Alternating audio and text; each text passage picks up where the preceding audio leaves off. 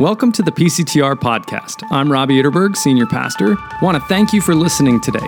We hope that you hear from God and that this podcast encourages you in your faith journey. You can connect with us on social at facebook.com slash PCTRNJ or our Instagram handle, PCTRNJ. Or you can find more information or resources at PCTR.org. Have a great day. Peace.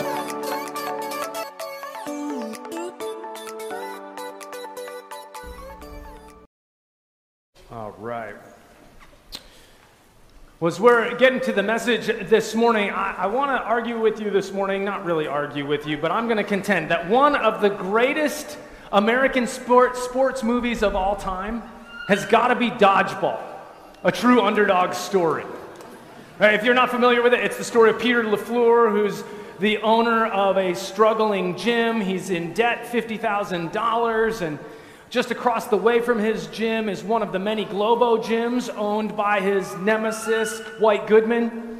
And White can't stand Peter or his small time gym and can't wait to take it over when the bank forecloses. And so Peter and his ragtag buddies are trying to figure out how can we save the gym. And so what they decide is that they're going to win the American Dodgeball Association of America's championship the winner of which will receive a $50,000 grand prize. Well, the problem is that White's team is the reigning champions, and Peter's team has never picked up a dodgeball, right? And so here they are, as you can see on the screen, side by side Globo Gym on the left, Average Joe's on the right. And if you were putting together a dodgeball team, who would you pick? Would you pick Average Joe's or maybe Globo Gym with specimen, physical specimen after physical specimen? If you were putting together a team, would you even make your own team? Maybe not. Well, fortunately, God doesn't pick and choose the way that we do. And that we're going to talk about this morning how does God choose? On what basis does he choose? What does he look at? Who does he call? And what, for what purpose does he call us? This is a, a, message in our sermon series that we've actually been walking through all summer, where each week we've been looking at one of the 12 apostles or 12 disciples, and we have been discovering how God has this pattern throughout history of using very ordinary, normal people to do truly supernatural things and even change the world. It's a pattern that he continues today for all who are followers of Jesus. And so we've been trying to glean what it looks like to be a follower, to be used by God as he used these apostles. And so this morning, we're looking at the story of Levi, asking the question how does God pick and choose? On what basis and for what purpose? And so if you want, you can follow along on the screen as we read from Luke chapter 5. And this is God's word for us this morning. After this, Jesus went out and saw a tax collector by the name of Levi sitting at his tax booth. Follow me, Jesus said to him. And Levi got up, left everything, and followed him. Then Levi held a great banquet for Jesus at his house, and a large crowd of tax collectors and others were eating with them. But the Pharisees and the teachers of the law who belonged to their sect complained to his disciples, Why do you eat and drink with tax collectors and sinners? Jesus answered them, It is not the healthy who need a doctor, but the sick. I have not come to call the righteous, but sinners to repentance. And let's pray as we move into this together. Heavenly Father, in this moment, we invite your Holy Spirit to be among us, to be speaking into the details of each and every one of our lives, those details that you know so well. You know the word that we need to hear, so give us the ears to hear, the ability to receive, and even more to respond to your word. It's in Jesus' name that we pray all these things. Amen. So, like I said, this is the story, or one of the stories of Levi. In the other Gospels, He's referred to as Matthew. It just depends on what language they're pulling his name from. And I think this particular story really challenges our notions of who God chooses. As we see the story open up, Jesus is walking along the road and he comes along and finds the tax collector booth and he sees Levi sitting there and says, Follow me. Like, just, just try to picture it for a second. Here's Levi basically has a toll booth along the side of a road, and everybody passing by needs to stop so that he can collect the taxes. Probably taxes mostly on goods that are being traded throughout the Roman Empire at this point. And just coincidentally, on Friday, I received in the mail a letter from the New Jersey Division of Taxation indicating an amount due. No kidding. And how do you think I felt when I received that? How do any of us feel when we receive a bill for our taxes? Not particularly great, right? Tax collection and tax collectors throughout history have not really been particularly popular. And it certainly was true in Jesus' day. It gets more, though, the fact that the taxes were being imposed on the people, right, by the Roman Empire, especially of the Jewish people. There was no vote, no choice. It just was happening to them, and that was offensive enough because they, they understood themselves as God's people. That, that nobody should rule over them except for God alone. And so they were offended by the Roman presence and the Roman taxation. But it got worse when you actually look at how the taxes were collected. Because here's basically what the Roman Empire did they sold tax collecting franchises. Right? And, and Levi was a Jewish man, and so he purchased from the Roman Empire a tax collecting franchise. So this spot was his spot. And he wasn't he wasn't actually on the payroll of the Roman Empire, he didn't receive a wage. Instead, he was allowed to collect however much he wanted to. Right? Nobody, no, none of the people really knew how the tax sausage was made, and so as long as the Roman Empire got what they expected to get from Levi, he could charge whatever else he wanted on top of it and put it in his pocket. And so he was a traitor working for the enemy, and he was extorting money from his own people.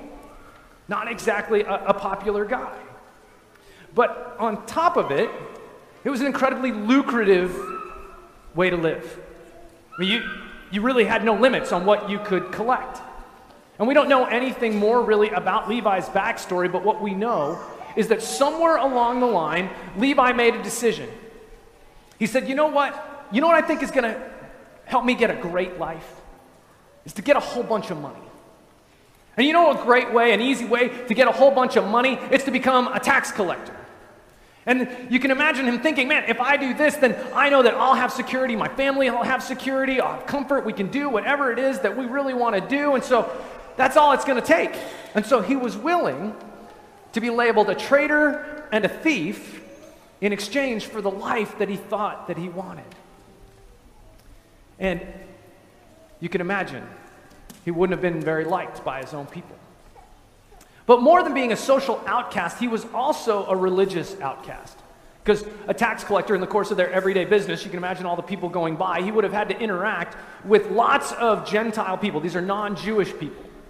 As well as a whole bunch of different kinds of animals. And some of these animals, according to the Old Testament law, would have been considered unclean. And so if he came in contact with any of these things, he would have been religiously unclean, which means he could not have gone to the temple for worship. So he was an outcast from the place where God's presence was supposed to really be on earth. So he was a social outcast, he was a religious and spiritual outcast, he was a thief and a traitor. Didn't have a lot of friends, you can imagine. But the first thing he does after he encounters Jesus is he throws a party and invites all of his friends to come. And what we find in the story is that all of his friends are tax collectors and sinners. It's really an interesting phrase if you think about it tax collectors and sinners. It's like we needed a special category for tax collectors. Right? It wasn't, it's not that they were just sinners enough like everybody else. No, they were a special breed of sinner called tax collectors. It was like they were the worst of the worst. And, and we might think that this is kind of ridiculous, but if we're honest about it and we think and reflect on it, we have those sins often in our day that we think are the worst of the worst. That we could say, oh, yeah, it's the sinners and the blank. You know, we, we pick a sin of some kind or a group of people, maybe it's sins uh, uh, of sexuality, or it's abortion, or it's addictions, or it's politicians. Whatever the group is, whatever the sin is that we label the worst of the worst, we raise it up as this heinous thing. The nice part is, I'm never usually tempted to the thing that I raise up as the worst of the worst, but it's still that bad. And so here's Levi, the worst of the worst. I think this is why this story is so significant, why it's so important for us, because along comes Jesus and he sees Levi. He knows Levi. He knows that he is a sinner. No, he knows that he's worse. He knows he's a tax collector. And he calls him. And he says, Follow me. So here comes Jesus, the rabbi, the miracle worker, the Lord and he calls Levi, and Levi immediately responds, doesn't he?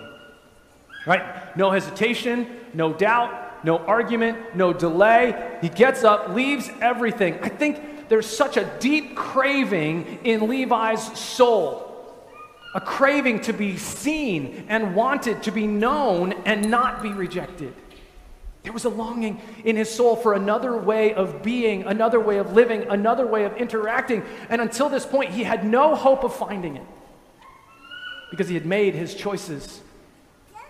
But now comes Jesus and offers another way forward, a possibility, and he jumps at it. And when he jumps at it, it all changes for him.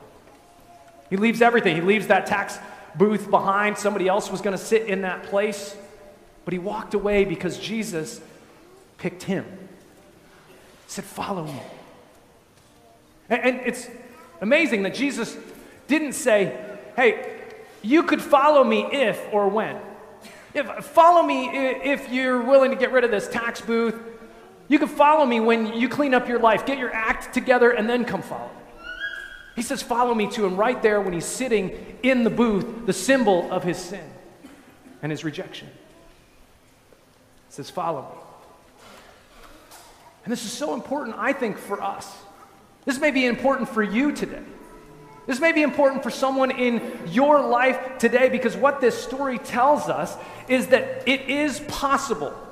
It can be different for you, it can be different for them. A new way of life is possible. Paul wrote a letter to one of his young proteges named Timothy, and in that letter, he said this He says, Here's a trustworthy saying that deserves full acceptance Christ Jesus came into the world to save sinners, of whom I am the worst. This is Paul. This is Paul who wrote most of the New Testament. This is Paul that I think none of us would try to argue that Paul was outside of the love and the acceptance of God. Right? This is Paul. And yet, here's Paul also saying, I am the worst of sinners.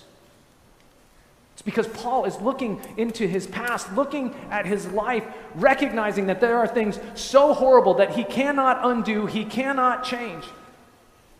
He used to hunt down the followers of Jesus and, in the name of God, oversee their murder. And yet, Jesus called him, Jesus chose him, Jesus picked him. And if Jesus chooses Paul and if Jesus chooses Levi, is it possible that Jesus would choose you? See, it doesn't matter. It doesn't matter what's in your past. It doesn't matter what's in your present. It doesn't matter what's hiding in the deep recesses of your mind. It doesn't matter the hurt and the destruction you have called, the choices that you have made. There is nothing that can disqualify you from being picked and called by God through Jesus Christ. But I can almost hear the doubts and the skepticism rising up within you. Because I, have sat with some of you and I've heard your story. I know my own story, my own struggle. Having gone to church for years and years and years and yet not really thinking about it. But when the time came and I started to go, God, how could you really love me? Look at the mess of my life. How could you love me? And for months and months, I would ask that question to anybody who would listen to me, anybody who could speak into that. How could you love me? The doubts and the skepticism. Is it possible for us to be chosen like that? Is it possible for that person in your life who seems so far away? See, and the good and the spiritual people in Jesus' day had the same kinds of doubts and skepticism. We see them in the story.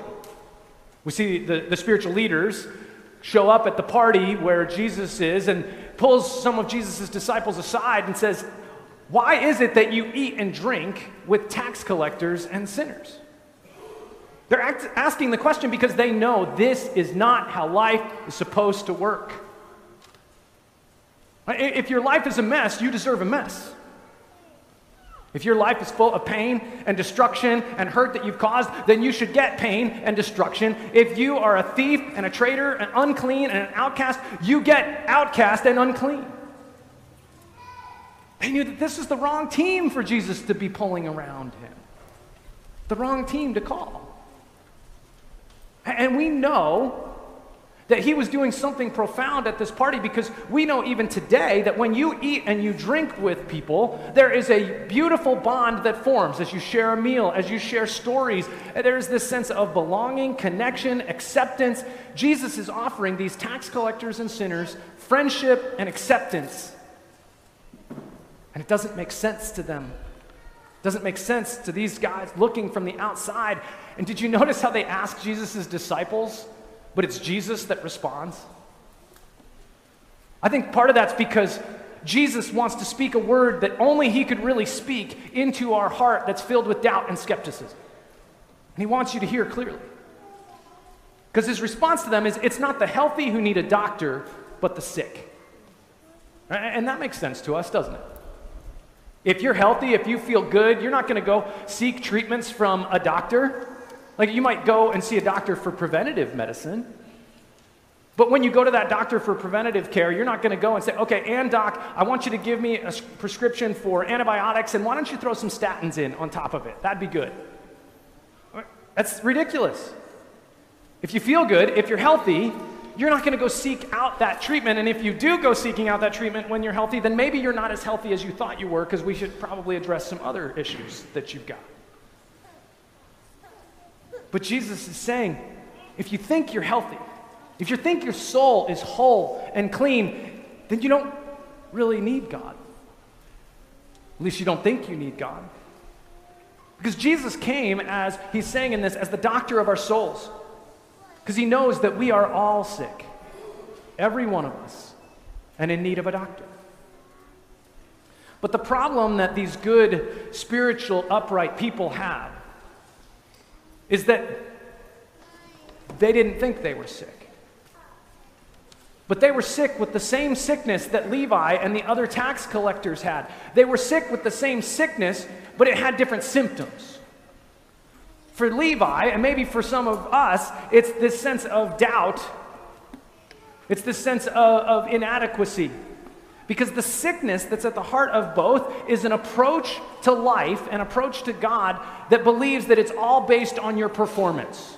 If you're good enough, if you're worthy enough, then you're accepted and loved by God. And if you're not good enough, not worthy enough, then you're rejected by God. And so you better be a good person. And the doubts start to rise up in us when we start to look at our lives and go, well, am I really that good? How good is really that good? Because if it's like, if I have to be good like God is good, then I'm not nearly there. And, and so this sickness was breeding within a Levi, within us, these doubts that maybe we don't measure up. We're not good enough. We're not worthy enough.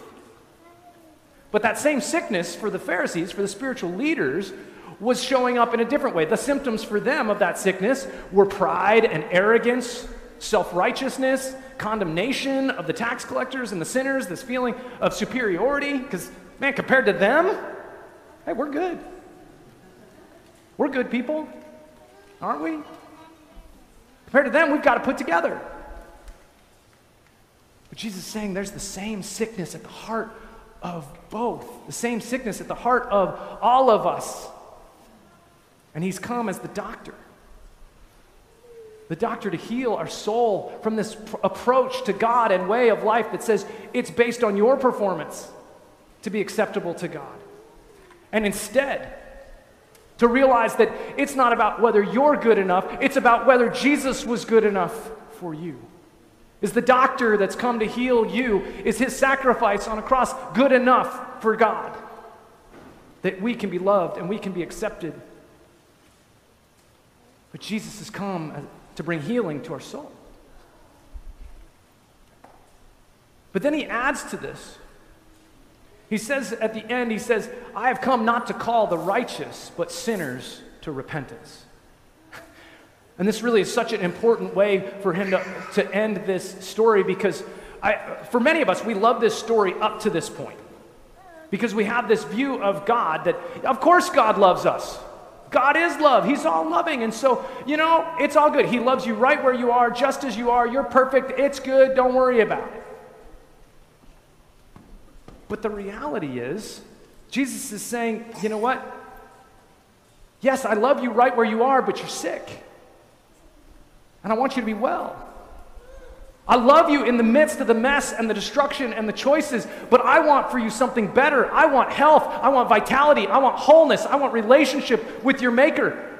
The old way of life that you've been living isn't giving you that. That only comes through repentance through turning around, turning away from the old ways of being to a new way, following Him. Jesus loves you right where you are, but loves you enough not to leave you where you are. See, if you had high cholesterol that was like really dangerous, and you went in and you saw your doctor, and doctor's like, well, you probably need medication, and you really would benefit from some lifestyle changes, that's really probably what you need. If that doctor said to you, But you know what? I love you just the way you are. I love you with your high cholesterol. See you later. And send you out the door without meds and without coaching you into a new lifestyle. Right? It's ridiculous. That would never happen.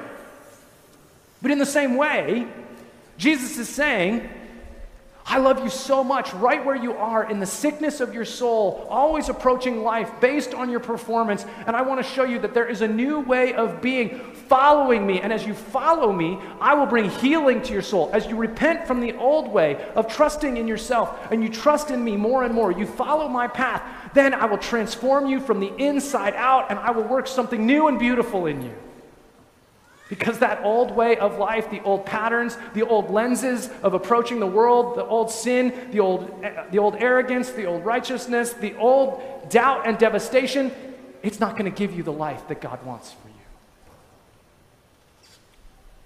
In that movie, Dodgeball, right, it wasn't enough for Peter just to assemble a team. Like, it, it wasn't enough for him to just get this ragtag group of people together who had no knowledge of how to play the game, who were weak, who were ignorant, and just show up and expect to win. Now, I recognize it's a totally ridiculous movie to begin with. But even in it, there was a recognition of some things that needed to change. There was a need for repentance from their ignorance, from their laziness, from their weakness, and they had to train differently. And so they come under the training of a, a previous dodgeball champion, Patches O'Houlihan. And he puts them through the rigors of training, a different way of being, and by following him, he was teaching them the five D's of dodgeball dodge, duck, dip, dive, and dodge. And at times, the training was intense and it was even painful because he would throw wrenches at them, literally, and would tell them if you can dodge a wrench, you can dodge a ball. And all of this was, was to train them for something greater, something more. He was trying to change them. See, it's not enough to just say, I believe in Jesus, I'm following Jesus. If there's no change, if there's no transformation, then we're not really following where He wants to take us because He wants to bring wholeness and healing and a different way of being. He wants to transform you and heal you from the inside out because He has a different plan for you. It doesn't matter what your past has been, but your future is going to be totally different following Jesus. And it was totally different for Levi. He had a different place of belonging, a different acceptance, a different purpose. But what didn't have to change was he didn't have to cut off all the people in his life from his past. The first thing he did was threw a party and he became a source of hope of possibility for all of his other outcast, tax collector, and sinner friends. And this is part of what Jesus wants to do in your life. He wants to transform you because he wants those around you who are far from him to see that there is a different way possible. There is a way that's not fraught with all of the pain and all of the anxiety and all of the worries and all of the overwhelmed that many of us carry. He wants to make you then a source of hope and light so that those around you who don't know the love of God that's for them in Jesus, who are still approaching the world based on their performance and whether they're good enough, He wants them to see hey, there's something different possible. This is what Jesus' invitation is to follow Him. No matter how good you thought you were, no matter how bad you thought you were, it's to abandon that old way of living, to follow Him, to be transformed from the inside out, to become a source of hope, of joy, of love, of meaning as you trust more and more that you've been picked by the love of God through Jesus Christ. But you've been picked for a purpose. Will you follow him? Let's pray. Heavenly Father, thank you so much for Levi's story because in it there is so much hope for us who find ourselves perhaps overwhelmed with, with doubt, feeling devastated, feeling uncertain at very least that you would love us and accept us. Lord, if that's what is being carried right now, I pray that you would break through that for every person in this room, that we could experience and know your love more deeply. And Lord, may we not resist what you want to do and change and transform in us. May we repent. May we turn from those ways of living that aren't working to more fully follow you, to more fully be transformed and healed by you that our lives would shine like a beacon of hope in a world that needs to know that you love us so much right where we are, but that you love us also so much that you want to change us and heal us. In Jesus' name, amen.